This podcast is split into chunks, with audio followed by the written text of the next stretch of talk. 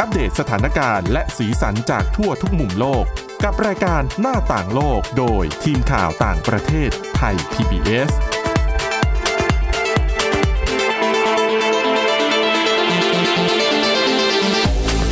สวัสดีครับ ต้อนรับคุณผู้ฟังสู่รายการหน้าต่างโลกกับทีมข่าวต่างประเทศไทย PBS นะครับ วันนี้อยู่กับคุณกรีนจิรวัตรมาสุขและผมก้าวพงศธรสุขพงศ์ครับ ครับผม สวัสดีครับ วันนี้ยังมีหลากหลายเรื่องราวนำมาเล่าสู่กันฟังนะครับ ทั้งเรื่องของเออความขัดแย้ง ภายในเมียนมาที่มันไม่ได้อยู่แค่ในเมียนมาเท่านั้นแต่ว่าตอนนี้เนี่ยส่งผลกระทบไปถึงเวทีนานาชาติอย่างองค์การสหประชาชาติด้วยนะครับ ส่วนคุณกรีนก็มีเรื่องของญี่ปุ่นที่พัฒนาแผ่นแปะวัคซีนใช่ไหมครัฮะบผมแล้วก็อีกเรื่องหนึ่งก็คือการท่องอวกาศ แล้วก็การทำฟาร์มบนดวงจันทร์อันนี้น่าสนใจมากเลยนะคุณกรีน อืมหลาย ๆ คนก็รอนะ ตั้งหน้าตั้งตารอเกี่ยวกับยุคทองของการท่องอวกาศนะฮะ ซึ่งจะบอกตอนนี้เลยว่า มันอยู่อีกไม่ไกลแล้วล่ะ อีกไม่นานแล้วล่ะความฝันเนี้ย หลาย ๆ คนดูหนังอวกาศก็แบบมีความอยากจะไปท่องอวกาศนะ อยากจะไปท่องเที่ยวในอวกาศ อยากจะแบบไปนอนปุ๊บเห็นแสงดาวต่างๆ มากมายนะฮะ แล้วก็ หรือว่ามองกลับมาด้านหลังก็เห็นเป็นดาวโลกอย่างเงี้ย ใช่ไหมเขาบอกว่าตอนนี้มันก็มีหลายบริษัทที่พยายามพัฒนาเทคโนโลยีนะฮะทำให้ผู้คนเนี่ยสามารถเข้าไปท่องเที่ยวบนอวกาศได้จริง ๆ อย่างกรณีของบริษัทหนึ่งในสหรัฐเนี่ยก็ออกมาประกาศว่าเตรียมเปิดโรงแรมอวกาศแห่งแรกของโลก ในอีก 6 ปีข้างหน้านะฮะ เมื่อปี 2019 เนี่ยบริษัทบริษัท Gateway Foundation เนี่ยในแคลิฟอร์เนียเนี่ยได้เปิดเผย แผนสำหรับโรงแรมสไตล์เรือสำราญนะฮะ ที่สามารถล่องลอยอยู่เหนือชั้นบรรยากาศของโลกออกมา โดยคาดการณ์ว่าจะเปิดให้บริการในปี 2027 และต่อมาเนี่ยเมื่อไม่นานมาเนี่ยฮะโรงแรมนี้ก็ได้เปลี่ยนชื่อเป็น Voyage Station นะฮะ แล้วก็จะถูกสร้างโดยบริษัทหนึ่งในสหรัฐนะฮะ อดีตนักบินของเขาเนี่ยได้ให้อ่าได้ให้สัมภาษณ์ไว้ว่า การก่อสร้างโรงแรมอวกาศน่าจะเริ่มต้นขึ้นในปี 2026 อีกไม่กี่ปีแล้วนะคุณครับ แล้วก็จะเปิดเข้าพักเนี่ย ให้เข้าพักในอวกาศได้จริง ๆ ก็ภายในปี 2027 ฮะแล้วก็ เขาบอกว่าตอนนี้ทุกคนกำลังพยายามทำให้สาธารณชนเนี่ยตระหนักว่ายุคทองของการท่องอวกาศกำลังใกล้เข้ามาแล้วนะฮะมันกำลังจะเกิดขึ้นในเร็ววันนี้ ขณะที่นักออกแบบภายในอาวุโสของบริษัทนี้เนี่ยกล่าวว่าการตกแต่งภายในโรงแรมจะไม่แตกต่าง จะไม่แตกต่างจากโรงแรมที่เข้าพักกันบนโลกมากนะ โดยทีมของเขา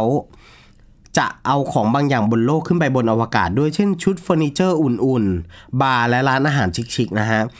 และแม้ว่าแขกที่เข้าพักจะอยู่บนอวกาศ พวกเขาก็จะยังคุ้นเคยกับสิ่งที่อำนวยความสะดวกบนโลกมนุษย์เหมือนเดิม นอกจากนี้เนี่ยยังบอกว่า มีการเอากิจกรรมของเออเขาเรียกว่าอะไร มีการนำกิจกรรมที่เกี่ยวกับแรงโน้มถ่วง แรงโน้มถ่วงเนี่ยไปใช้ด้วย แล้วก็จะทำให้มันเป็นไฮไลท์ในการเข้าพักนะฮะ เพราะว่าภาวะแรงน้ำหนักและแรงโน้มถ่วงต่ำเนี่ยจะทำให้เรากระโดดได้สูงขึ้น และยกสิ่งของต่างๆ รวมถึงสามารถวิ่งในแบบที่เราไม่สามารถทำได้บนโลกด้วยตอนนี้ยังไม่มีประกาศเรื่องของราคาห้องพักออกมานะฮะ แต่ว่าเมื่อเทียบกับภารกิจต่างๆของบริษัท Virgin Galactic เนี่ย บริษัทการบินและอวกาศเนี่ยที่มีแผนจะส่งคนขึ้นไปบนอวกาศเนี่ยราคาต่อคนก็สนุนอยู่ที่ราคา 250,000 ดอลลาร์สหรัฐนะฮะครับหรือราวๆ 7.6 ล้านบาท จึงคาดการณ์ว่านี่จะเป็นค่าที่พักของโรงแรมอวกาศแห่งนี้ แล้วก็น่าจะแพงกว่านี้อีกนิดหน่อยซึ่งนิดหน่อยก็ก็ถือว่าแพงมากเลยทีเดียว แต่ว่ามันมีเรื่องหลุดออกมานะฮะว่าโรงแรมแห่งนี้เนี่ยนอกจาก จะมีเครื่องใช้ต่างๆ ที่แบบเหมือนบนโลกแล้วเนี่ย มันสามารถรองรับผู้คนได้ถึง 400 คน โดยจะมีสิ่งอำนวยความสะดวกต่างๆ ไม่ว่าจะเป็นโรงหนัง สปา ยิม ร้านอาหาร ห้องสมุด หรือแม้กระทั่งสถานที่จัดงานคอนเสิร์ต ก็คือมีฮอลล์ด้วยนะครับ และแน่นอนการได้อยู่โรงแรมนอกโลกเนี่ย จะทำให้ผู้เข้าพักเนี่ยได้เห็นบรรยากาศและวิวสวยงามของดาวต่างๆ แน่นอนนะฮะ ครับ มันก็จะเกี่ยวเนื่องกับตอนนี้ที่นักวิทยาศาสตร์เนี่ยกำลังพยายาม เขาเรียกว่าอะไร สร้างแหล่งอาหารที่มันแตกต่างจากอาหารกระป๋องมากขึ้นนะฮะ ดูเหมือนกับว่าเราไม่ว่าจะไปอยู่ที่ไหนเรื่องอาหารการกินเนี่ยมันก็ไม่ได้แบบสำคัญ อืมมันมันเป็นเรื่องที่สำคัญต่อมวลมนุษยชาตินะฮะ ล่าสุดเนี่ยนักวิทยาศาสตร์ก็ได้วางแผนที่จะจำลองฟาร์มเลี้ยงปลาบนดวงจันทร์ เพื่ออะไรเพื่อให้นักบินอวกาศเนี่ยมีอาหารที่หลากหลาย มากขึ้น ได้ลิมรสมากขึ้น อย่างที่บอกว่าได้ลิมรสนอกจากอาหารกระป๋องและอาหาร อาหารซีลอะครับนะครับ แล้วก็การทดลองเนี้ยเกิดขึ้นจากการที่กลุ่มนักวิทยาศาสตร์ ของบริษัทแห่งหนึ่งได้ลองนำไข่ของปลากระพงขาว และปลามีเกอร์จำนวน 200 ฟองเนี่ยใส่ลงไปในเครื่องจำลองการสั่นและเขย่า ซึ่งมีอัตราความเร็วการสั่นความเร็วเนี่ย คล้ายกับจรวดโซยูสของรัสเซียนะฮะ ที่เคยถูกส่งไปนอกอวกาศ ผลลัพธ์ปรากฏออกมาอย่างน่าทึ่งฮะ เมื่อพวกเขาพบว่าไข่ปลากระพงขาวกว่า 76%และไข่ของปลามีเกอร์กว่า 95%เนี่ยยังสามารถฟักออกมาเป็นตัวได้เมื่อเปรียบเทียบกับไข่ปลาปกติที่ไม่ได้เขย่านะครับ แล้วก็ทางนักวิทยาศาสตร์เนี่ยก็บอกว่าเราจะส่งไข่ปลาไม่ใช่ส่งปลาทั้งตัวนะครับ ออกไปเพราะไข่ปลามีเอมบริโอของปลาที่มีความแข็งมาก เพราะฉะนั้นเนี่ยก็จะเกิดความปลอดภัยต่อตัวปลาออกไปที่นอกโลกฮะพวกเขาคิดว่าโครงการฟาร์มปลาบนดวงจันทร์หลังจากที่องค์ออองค์กรอวกาศยุโรปเนี่ยหรือว่า ESA เนี่ยได้เริ่มทำโครงการหมู่บ้านบนดวงจันทร์แล้วเนี่ย ซึ่งก็มีการใช้น้ำบนดวงจันทร์เพื่อผู้อยู่อาศัยแต่แรกแล้วเนี่ย ก็จะสามารถเอามาพัฒนาต่อเป็นฟาร์มปลาได้ นักวิทยาศาสตร์ใช้เวลาในการวิจัยหาพันธุ์ปลาทั้ง 2,000 เนี่ย จากทั้งหมดหลายร้อยสายพันธุ์นะครับ เพื่อให้ได้ไข่ปลาที่ต้องการออกซิเจนในระดับพอประมาณ แล้วก็ปล่อยคาร์บอนไดออกไซด์ต่ำในเวลาการฟักตัวออกจากไข่เนี่ย และมีความต้านทานต่ออนุภาคต่างๆ ได้ดี โดยเฉพาะอย่างยิ่งปลากระพงขาว ซึ่งปรับตัวต่อค่าความเค็มในน้ำได้ดีมาก เนื่องจากไข่ของพวกมันเนี่ยจะต้องถูกส่งออกไปนอกอวกาศที่มีน้ำบนดวงจันทร์อย่างจำกัดอืมการศึกษาครั้งนี้ถึงแม้ว่าจะเป็นแค่เพียงก้าวแรกของการส่งอาหารทะเลออกไปนอกอวกาศเนี่ยแต่มันก็ช่วยในเรื่องของการวางรากฐานสำหรับอาหารต่างๆ ที่จะนำไปเพาะเลี้ยงบนดวงจันทร์ได้ในอนาคตนะฮะครับ อย่างไรก็ดีทีมนักวิทยาศาสตร์ได้เริ่มหาสัตว์น้ำชนิดอื่น ๆ มาทดลองแล้ว แล้วก็เพื่อเป็นตัวเลือกเพิ่มเติมในการส่งมันออกไปเพาะนอกโลกอย่างเช่น กุ้งแล้วก็หอยแมลงภู่ด้วยทีนี้ก็จะมีการทำอาหารที่เป็นซีฟู้ดบนอวกานศอกโลกนะครับนะทีนี้ปุ๊บอืมเดี๋ยวมันจะต้องมีธุรกิจการ Import อาหารทะเลจากอวกาศกลับมาแล้วมันใครก็มันก็เป็นเรื่องน่าสนใจนะครับ เพราะว่า คือคือตอนนี้มันก็เป็นเหมือนการแหล่งหาแหล่งทดแทน ใช่ สิ่งที่มีอยู่ในปัจจุบันด้วย อย่างที่บอกว่าไอ้เรื่องการย้ายที่อยู่อาศัยหรือว่าขยายพื้นที่อาศัยไปที่ดวงจันทร์เนี่ย มันเป็นความคิดที่มีมานานมากแล้วนะครับ แต่ว่าจากที่เราดูในตามซีรีส์วิทยาศาสตร์ต่างๆเนี่ยก็จะเห็นว่ามันเป็นการตั้งโดม แล้วก็มีการอัดอากาศเข้าไปข้างในโดมอืมมันทำให้มนุษย์ใช้งานได้ใช่ไหมฮะ อะแต่ว่าของจริงเนี่ยจะเป็นยังไงก็ต้องดูต่ต้อองไปรอดูต่อไปครับนะอีกไม่กี่ปีนี้แหละ น่าจะอยู่ทันได้เห็นนะฮะครับอ่าเรามาต่อกันที่โควิดกันบ้างดีกว่านะครับอ่าระบบการฉีดวัคซีนโควิด -19 เนี่ยตอนนี้เริ่มต้นไปหลายประเทศแล้วพร้อมกับการเผชิญหน้ากับปัญหาใหม่ก็คือการขาดแคลนบุคลากรทางแพทย์ แนวหน้าที่จะมาทำภารกิจในการฉีดวัคซีน ซึ่งต้องใช้คนจำนวนมาก นักวิจัยญี่ปุ่นจึงพัฒนาเจ้าตัวนี้ขึ้นมาฮะ แผ่นแปะวัคซีน มันเป็นยังไงฮะ เหมือนแผ่นแปะลดไข้อะไรแบบนี้ป่ะมันน่าจะ คล้ายๆ กันครันะบเขาบอกว่าแผ่นแปะวัคซีนเนี่ยเพื่อให้ผู้คนเนี่ยสามารถฉีดวัคซีนได้เองโดยไม่ต้องถึงมือแพทย์นะครับ งานวิจัยชิ้นใหม่นี้ตีพิมพ์ในบริษัทอ่าในวารสาร Nature Communication นะฮะ ซึ่งเป็นวารสารทางการแพทย์ของอังกฤษ เมื่อเดือนมกราคมที่ผ่านมาโดยนักอ่านักวิจัยระบุว่าแผ่นแปะวัคซีนนี้มีคุณสมบัติทำให้วัคซีนใด ๆ ก็ตาม ไม่ว่าจะเป็นวัคซีนโคโรนาไวรัสไปจนถึงไข้หวัดใหญ่ ซึมเข้าสู่ร่างกายอย่างรวดเร็ว แตกต่างจากแผ่นแปะทางการแพทย์ทั่วไปนะฮะศาสตราจารย์จากมหาวิทยาลัยโทโฮกุเนี่ยแล้วก็ทีมนักวิจัยของเขาเนี่ยระบุว่าแผ่นแปะวัคซีนนี้ใช้นวัตกรรมที่เรียกว่า microneedle pad นะฮะซึ่งจะเป็นแผ่นแปะที่มีหัวเข็มเล็กๆ ซ่อนอยู่ และส่งตัววัคซีนเข้าทางผิวหนังทำให้ผู้ใช้งานไม่รู้สึกเจ็บปวดเท่าการฉีดยา และสะดวกต่อการใช้งาน อ่านมาถึงตรงนี้ มันก็คือเข็มนั่นแหละ อ่าใช่อาจจะทำหน้าที่เล็กลงหน่อยคล้ายๆกัน ใช่ ก็คือพอแปะแผ่นปุ๊บตัวเข็มเนี่ยมันก็จะทะลุผิวหนังไปอืมแล้วตัววัคซีนก็จะค่อยละลายเข้าไปทางรูที่เข็มเจาะไว้อืมนะฮะ ทางอาจารย์มัตซิฮิโกะเนี่ยกล่าวว่าในอนาคตเนี่ยเราต้องการให้ผู้คนสามารถฉีดวัคซีนป้องกันโควิด -19 รวมถึงวัคซีนชนิดอื่น ๆ ได้ด้วยตัวเอง โดยทีมนักวิจัยเนี่ยพยายามปรับปรุงประสิทธิภาพการทำงานจากโมเดล ดั้งเดิมนะฮะ ซึ่งตามปกติจะใช้สำหรับการรักษาไมเกรนหรือว่าบรรเทาอาการปวดทั่วไป โดยจะมีการจำกัดปริมาณยาและจะใช้เวลานานกว่า จะซึมเข้าผ่านทางผิวหนัง คือตัวเนี้ยเป็นตัวที่พัฒนาขึ้นมาจากตัวนั้นนะฮะครับ แต่แผ่นแปะวัคซีนนี้นะฮะใช้กระแสไฟฟ้าแรงดันต่ำมาช่วยด้วยทำให้ตัวยาหรือวัคซีนซึมเข้าผิวหนังได้ในปริมาณที่มากขึ้น และรวดเร็วขึ้น กระแสไฟฟ้าที่ขับเคลื่อนโดยเซลล์เชื้อเพลิงชีวภาพ นี้จะได้ รับการพัฒนาจากกลุ่มนักวิจัยโดยตรงนะครับแล้วก็นี่เป็นเพียงการพัฒนาเบื้องต้นเท่านั้นนะฮะแล้วก็อาจจะต้องใช้เวลาอีกหลายปี กว่าจะได้รับการอนุมัติจากรัฐบาลในการนำเทคโนโลยีเหล่านี้ไปใช้กับมนุษย์ แต่ถึงกันนั้นก็ตามเนี่ย ก็หวังว่ามันจะเป็นกับประโยชน์กับผู้คนในอนาคตนะฮะ โดยเฉพาะครับกับประชาชนที่ยากต่อการเข้าถึงแพทย์ ชาวชนบทชาวดอยต่าง ๆ นะฮะแผ่นแปะวัคซีนเนี่ยอาจจะเป็นทางเลือกหนึ่งที่ดีสำหรับพวกเขา ก็น่าสนใจแต่ว่ามันก็มันก็มีคำถามตามมาเหมือนกันนะครับ ว่าวัคซีนบางตัวที่ต้องฉีดเข้ากล้ามเนื้อเนี่ย จะทำยังไงแปะวัคซีนเนี่ยจะทำได้หรือเปล่านั่นน่ะนี่ก็เป็นสิความท้าทายเหมือนกัน เมื่อกี้คุณกรีนพูดถึงเรื่องบุคลากรทางการแพทย์ผมครับเสริมนิดนึง มีรายงานของ Amnesty International นะครับ แล้วก็ Public Services International หรือว่า PSI ร่วมมือกับ UNI Global Union เนี่ยบอกว่าบุคลากรทางการแพทย์อย่างน้อย 17,000 คนเสียชีวิตจากการระบาดของโควิด -19 ในช่วงหนึ่งปีที่ผ่านมานะครับ ก็ก็เป็นเรื่องที่น่าเศร้าเหมือนกันครันะบเพราะว่า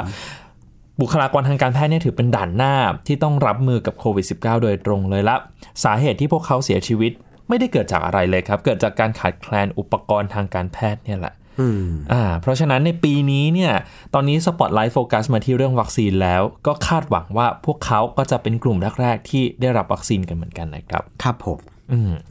อ่าเดี๋ยวช่วงต่อไปไปดูเรื่องการเมืองเมียนมากันบ้างนะครับ ตอนนี้ไม่ได้เอ่อร้อนแรงแค่ภายในประเทศเท่านั้น แต่ว่ายังส่งแรงกระเพื่อมไปถึงเวทีนานาชาติอย่างองค์การสหประชาชาติด้วยครับ หน้าต่างโลกโดยทีมข่าวต่างประเทศไทย PBS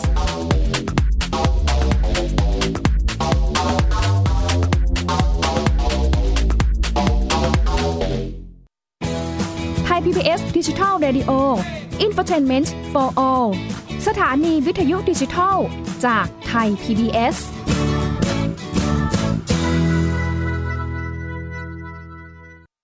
ไทย PBS Application on Mobile ให้คุณเชื่อมโยงถึงเราในทุกที่ทุกเวลา ได้สัมผัสติดตามเราทั้งข่าว รายการ รับชมรายการโทรทัศน์ และฟังรายการวิทยุที่คุณชื่นชอบ สดแบบออนไลน์สตรีมมิ่งชมรายการย้อนหลัง ข้อมูลกิจกรรมไทย PBS ร่วมเป็นนักข่าวพลเมือง รายงานข่าวกับเรา และอีกหลากหลายฟังก์ชัน ให้คุณดาวน์โหลดได้ฟรี ทุกระบบปฏิบัติการ ติดตามข้อมูลเพิ่มเติมได้ที่ www.thaipbs.or.th/digitalmedia เพราะวิทยาศาสตร์อยู่รอบตัวเรา มีเรื่องราวให้ค้นหาอีกมากมาย เทคโนโลยีใหม่ ๆ เกิดขึ้นรวดเร็วทำให้เราต้องก้าวตามให้ทัน เดตเรื่องราวทางวิทยาศาสตร์ เทคโนโลยี และนวัตกรรม ที่จะทำให้คุณทันโลก กับรายการ s c i e n t e c h ทุกวันจันทร์ถึงวันศุกร์ทางไทย PBS Radio ช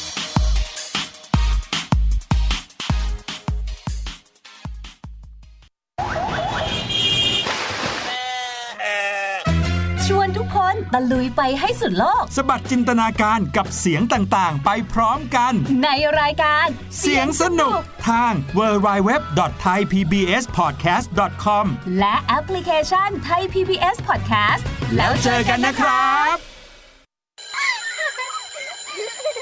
โรงเรียนเลิกแล้วกลับบ้านพร้อมกับรายการ Kids Hours โดยวัญญาชยโย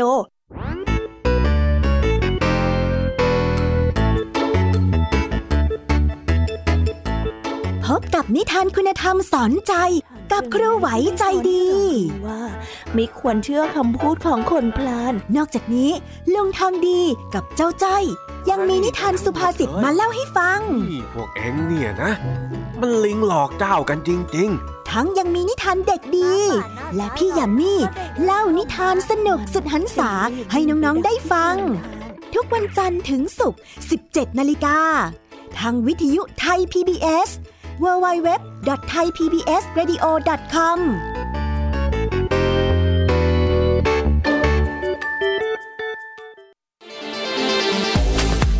หน้าต่างโลกโดยทีมข่าวต่างประเทศไทย PBS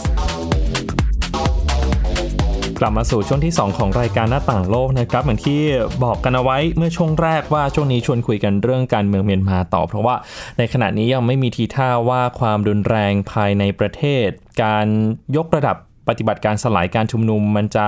ลดความรุนแรงลงนะครับ ตรงกันข้ามเนี่ยยังทวีความรุนแรงมากขึ้นเรื่อยๆ มีคนเสียชีวิตคนได้รับบาดเจ็บทุกวันเลยนะครับคุณกรีนครับผมนะครับ แล้วก็ตัวของตำรวจทหารเองก็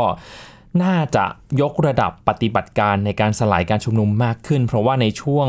ปลายเดือนนี้เนี่ยก็จะเป็นวันกองทัพเมียนมาด้วย อาจจะมีนัยสำคัญอะไรบางอย่างที่เราต้องจับตามองนะครับแล้วก็เกี่ยวพันกับเรื่องของการปราบปรามกลุ่มผู้ประท้วงให้ได้ด้วยนะครับ ทีนี้ปัญหาที่มันเกิดขึ้นในเมียนมาตอนนี้อย่างที่บอกไปก็คือมันไม่ได้กระจุกตัวอยู่แค่ในประเทศหรือว่าในภูมิภาคเท่านั้นนะครับ แต่ว่าตอนนี้เนี่ยส่งแรงกระเพื่อมไปถึงเวทีสหประชาชาติแล้วด้วย หลังจากเกิดกรณีโต้แย้งกันครับว่าเอ๊ะผู้แทนผู้แทนถาวรเมียนมาประจำสหประชาชาติที่ได้รับการแต่งตั้งจากรัฐบาลพรรค NLD ก็คือขององซานซูจีเนี่ย กับผู้แทนที่มาจากฝั่งกองทัพเนี่ยใครควรจะนั่งเก้าอี้ ผู้แทนถาวรเมียนมาประจำสหประชาชาตินะครับก็ก็เป็นการโต้เถียงกันเหมือนกัน ผมไล่เรียงเหตุการณ์แบบนี้ให้คุณผู้ชมฟังก่อนนะครับ เรื่องของเรื่องที่มาที่ไปเนี่ยมันเกิดมาเมื่อประมาณสัปดาห์ก่อน ถ้าคุณผู้ฟังยังจำกันได้ เห็นภาพของจอโมตุน ผู้แทนถาวรเมียนมาประจำสหประชาชาติที่ได้รับการแต่งตั้งโดยรัฐบาลของซูจี ชู 3 นิ้วแสดดงสัญลักษณ์ต่อต้านรัฐประหาร ในการประชุมสมัชชาใหญ่ของสหประชาชาตินะครับ อีกหนึ่งวันต่อมาสถานีโทรทัศน์ MRTV ก็ถแถลงครับ สั่งปลดจอโมตุนออกจากตำแหน่ง เป็นการถแถลง เป็นการรายงานข่าวของกองทัพอีกทีนะครับว่ากองทัพเนี่ยมีคำสั่งปลดจอโมตุนออกจากตำแหน่งฐานทรยศต่อชาติ และไม่ยอมปฏิบัติตามคำสั่งของกองทัพ ก่อนที่จะแต่งตั้งติน หม่องนาย เป็นรองผู้แทนถาวรเมียนมาประจำสหประชาชาติ ให้ขึ้นมาดำรงตำแหน่งแทน คือต่างฝ่ายต่างก็ยื่นหนังสือถึงสำนักงานเลขาธิการองค์การสหประชาชาติ จนสร้างความสับสนวุ่นวายอย่างมากนะครับ แม้ว่าณขณะนี้เนี่ยตินหม่องนายก็ยื่นหนังสือลาออกจากตำแหน่งเปิดทางให้จอมโมตุนดำรงตำแหน่งเบอร์หนึ่งต่อไปแล้วแต่ก็ยังไม่มีอะไรมารับประกันว่ากองทัพเมียนมาจะ ยอมถอยง่ายๆ ไม่แต่งตั้งพรรคพวกของตัวเองขึ้นมาดำรงตำแหน่งนี้ในอนาคต ทีนี้กลไกของสหประชาชาติเนี่ยนะครับตามปกติเขาก็จะมีกลไกในการแก้ปัญหาเมื่อมีข้อโต้แย้งว่าใครควรจะเป็นผู้แทนอย่างเป็นทางการ จะมีคณะกรรมการฝ่ายการแต่งฝ่ายการแต่งตั้งหรือว่า credentials committee เนี่ย9ประเทศ นะครับแล้วก็ 9 ประเทศนี้ก็จะทำหน้าที่คอยให้คำแนะนำจากนั้นจะยื่นเรื่องไปให้สมัชชาใหญ่ร่วมลงมติกันต่อไป โดยคณะกรรมการฝ่ายการแต่งตั้งจะประชุมกันทุกเดือนสิงหาคม เพื่อตรวจสอบหนังสือแต่งตั้งผู้แทนชาติสมาชิกต่างๆนะครับ มีบทความในนิตยสาร The Diplomat เมื่อวันที่ 3 มีนาคมเนี่ยประเมินความเป็นไปได้ออกเป็น 3 แนวทางแบบนี้ครับ แนวทางแรกก็คือที่ประชุมสมัชชาใหญ่สหประชาชาติ ไม่ยอมรับผู้แทนถาวรที่ได้รับการแต่งตั้งจากรัฐบาลทหาร มันเคยเกิดกรณีแบบนี้ขึ้นมาแล้วนะครับกับเฮติเมื่อปี 2534 หรือว่าเซียร่าลีโอนเมื่อปี 2540 ที่ประชุมก็ยังเดินหน้ารับรองผู้แทนจากรัฐบาลพลเรือนต่อไปแนวทางที่ 2 ก็คือที่ประชุมลงมติเลื่อนการรับรองผู้แทนจากรัฐบาลทหาร ออกไป ซึ่งอาจจะส่งผลอย่างใดอย่างหนึ่งสองกรณีครับ ระหว่างผู้แทนถาวรเมียนมาคนปัจจุบันอะก็คือจอโมตุนเนี่ยนั่งเก้าอี้ต่อไปชั่วคราว หรือตำแหน่งผู้แทนถาวรเมียนมาจะว่างลงชั่วคราวนะครับ และแนวทางสุดท้ายก็คือที่ประชุมให้ความชอบธรรมกับรัฐบาลทหาร แล้วก็รับรองผู้แทนถาวรคนใหม่โดยไม่มีข้อแม้นี่ก็ เป็นการตั้งข้อสังเกตของนิตยสาร The Diplomat เหมือนกันนะครับ ว่ากรณีนี้ก็เคยเกิดขึ้นในช่วงที่ไทยเนี่ยมีรัฐประหารเมื่อปี 2557 ก็ไม่ได้มีกรณีอะไรมากมายทีนี้ ถามว่าอ้าวแล้วแนวทาง 3 แนวทางเนี่ยใครจะเป็นคนตัดสินคือมันขึ้นอยู่กับ สถานการณ์การประท้วงเหมือนกันนะครับ อันนี้เป็นความคิดเห็นของบรรณาธิการฝ่ายเอเชียตะวันออกเฉียงใต้ ของนิตยสาร The Diplomat บอกว่า ตัวแปรสำคัญก็คือกระแสต่อต้านรัฐประหารในเมียนมาเอง หากการประท้วงยังคงเข้มข้น นานาชาติยังกดดันต่อเนื่อง ก็อาจจะมีผลต่อการตัดสินใจของที่ประชุมโดยตรงนะครับ ก็เหมือนว่า ถ้ายังโดนกดดันแบบนี้อยู่แล้วการประชุมในเดือนสิงหาคม ถ้าถ้าตามมาตรฐานนะครับคณะกรรมการฝ่ายการแต่งตั้งเนี่ยก็อาจจะมีคำแนะนำให้ที่ประชุมใหญ่รับรองรัฐบาลรับรองผู้แทนที่ได้รับการแต่งตั้งจากรัฐบาลพลเรือนต่อไป อันนี้ก็เป็นสิ่งที่ต้องจับตาดูเหมือนกันนะครับ อีกหนึ่งความเคลื่อนไหวที่น่าจับตามองอันนี้ตั้งแต่สัปดาห์ที่แล้วนะครับจะเห็นสถานทูตเมียนมาประจำกรุงวอชิงตันดีซีในสหรัฐเนี่ยออกถแถลงการฉบับหนึ่งแถลงการฉบับนี้เนี่ยย้ำจุดยืนต่อต้านการใช้ความรุนแรงกับกลุ่มผู้ประท้วง ต่อต้านการยึดอำนาจของกองทัพ แล้วก็ให้คำมั่นว่าเจ้าหน้าที่ในสถานทูตจะเดินหน้าทำงานเพื่อรักษาผลประโยชน์ของชาติ และประชาชนต่อไปนะครับอันนี้ยังไม่รวมกับแถลงการของทูตเมียนมาประจำสหรัฐด้วยที่แสดงจุดยืนชัดเจนว่าอยู่ฝ่ายของการสนับสนุนประชาธิปไตย แล้วก็ต่อต้านการยึดอำนาจของกองทัพ แล้วก็จะลดธงลงครึ่งเสา เพื่อแสดงความเป็นอันหนึ่งอันเดียวรำลึกถึงผู้ที่เสียชีวิตจากการใช้ความรุนแรงด้วย อันนี้มันเป็นสิ่งที่น่าจับตามองนะครับ เพราะว่าเหตุการณ์ในเมียนมามันเปลี่ยนแบบนาทีต่อนาทีเลยนะคุณกรีน แล้วยิ่งในช่วงนี้เนี่ยความรุนแรงมันก็มากขึ้นอย่างที่ผมบอกไปเมื่อสักครู่นะครับ เพราะฉะนั้นตัวแปรสำคัญก็คือแรงกดดันเนี่ยแหละว่าจะมีพลังมากขนาดไหน ตอนนี้เริ่มเห็นชาติสมาชิกอาเซียนบางชาติเนี่ยก็มาประนามการกระทำของกองทัพเหมือนกันนะครับเราจะเห็นอย่างสิงคโปร์ลงทุนในเมียนมาเยอะก็จริง แต่ก็ประนามเมียนมามากเหมือนกัน ในเรื่องของการใช้ความรุนแรงนะครับ ซึ่งตอนนี้นานาชาติเองก็คงฝากความหวังไว้ที่อาเซียนแหละ แต่อาเซียนเองก็กำลังเผชิญกับปัญหาเสียงแตกออกเป็น 2 ฝั่งเหมือนกันนะครับ ฝั่งหนึ่ง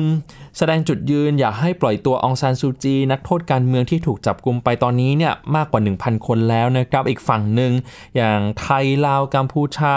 เวียดนาม หรือว่าบรูไนที่เป็นประธานอาเซียนเองก็ยังสงวนท่าทีอยู่ หลายคนก็บอกว่าเอ๊ะไทยเนี่ยควรจะแสดงท่าทีที่มันชัดเจนกว่านี้ไหมเพื่อให้การแก้ปัญหาเมียนมาเนี่ยมันเป็นรูปธรรมมากขึ้น แต่ถ้าดู ภาพรวมแล้วเนี่ยนะครับก็ก็ต้องอย่างที่บอกแหละสถานการณ์ตอนนี้มันยังมีความไม่แน่นอน ชาติมหาอำนาจ อย่างจีนหรือว่ารัสเซียที่ค่อนข้างมีอิทธิพลในที่ประชุมคณะมนตรีความมั่นคงเนี่ยก็เป็น 2 ประเทศที่น่าจับตามองเหมือนกัน เพราะว่า 2 ประเทศนี้ถ้ามีลงมติอะไรสักอย่างเนี่ยก็น่าจะใช้สิทธิ์ยับยั้งได้นะครับรบหรือว่าวีโต้ได้ ถ้ามีการลงมติเรื่องการจะเข้าไปช่วยเหลือเมียนมาแบบนี้นะครับ ซึ่งท่าทีของรัฐมนตรีต่างประเทศจีนอันนี้น่าสนใจมากทีเดียวล่าสุดก็บอกแล้วว่า จีนเนี่ยจะยังคงรักษาความสัมพันธ์ดำเนินความสัมพันธ์ดำเนินความร่วมมือต่างๆ กับเมียนมาต่อไป ไม่ว่าสถานการณ์มันจะพัฒนาขึ้นไปอย่างไรก็ตามนะครับ แล้วก็เรียกร้องให้อาเซียนยึดมั่นในหลักการไม่แทรกแซงกิจการภายใน แต่ว่าสิ่งที่สำคัญก็คือ เราอาจจะเข้าใจ คลาดเคลื่อนกันบ่อย คือหลักการไม่แทรกแซงกิจการภายใน หรือว่าหลักการเคารพอำนาจอธิปไตยเนี่ยมันไม่ใช่ใบสังฆานะครับ มันไม่ใช่ใบอนุญาตให้รัฐเนี่ยทำอะไรกับประชาชนของตัวเองก็ได้อ่าเพราะฉะนั้นเรื่องนี้ก็ต้องเป็นที่ขบคิดกันของเวทีนานาชาติแหละว่าจะแก้ปัญหาอย่างไร แต่ว่าเมื่อช่วงสุดสัปดาห์ที่ผ่านมาเนี่ยเราเห็นการประชุมของคณะมนตรีความมั่นคงแห่งสหประชาชาติ หรือว่า UNSC ก็ยังไม่ได้แสดงท่าทีอะไรชัดเจนนะครับ ฝั่งหนึ่งก็บอกว่าให้รอก่อน เพราะว่าปัญหาของเมียนมามันเป็นปัญหาละเอียดอ่อนมากนะครับ การแก้ปัญหาอาจจะไม่สามารถโอ้โพล่งทีเดียวไปเลย หรือว่าใช้มาตรการที่มันเออรุนแรงไปเลย แต่ว่าต้อง ค่อยเป็นค่อยไปในการแก้ปัญหานี้ด้วยนะครับครับผมอ่าทางทีมข่าวต่างประเทศไทย PBS ก็ยังคงติดตามสถานการณ์อย่างต่อเนื่อง แล้วก็จะนำมาอัปเดตให้คุณผู้ฟังได้ฟังกันทุกสัปดาห์ในพอดแคสต์นะครับ ถ้าคุณผู้ฟังเนี่ยสนใจอยากจะฟังประเด็นย้อนหลัง สามารถเข้าไป search ได้ในพอดแคสต์แล้วก็ search ชื่อรายการหน้าต่างโลกนะครับก็ สามารถเลือกประเด็นที่น่าสนใจแล้วก็กำลังติดตามอยู่ได้เลยทั้งเรื่องของเมียนมาทั้งเรื่องของเออวิกฤตโควิด -19 ที่ตอนนี้เรื่องวัคซีนก็อยู่ในสปอตไลท์แล้วก็หลายประเทศรวมถึงไทยก็เริ่มฉีดวัคซีนให้กับประชาชนกลุ่มเสี่ยงบุคลากรทางการแพทย์ไปแล้วนะครับ ก็ชวนติดตามกันด้วยสำหรับวันนี้หมดเวลาแล้วนะครับ คุณกรีนจิรวัตรมาสุขผมก้าวพงศธรสุขพงศ์ลาไปก่อนสวัสดีครับ สวัสดีครับ Thai PBS podcast. View the world via the voice.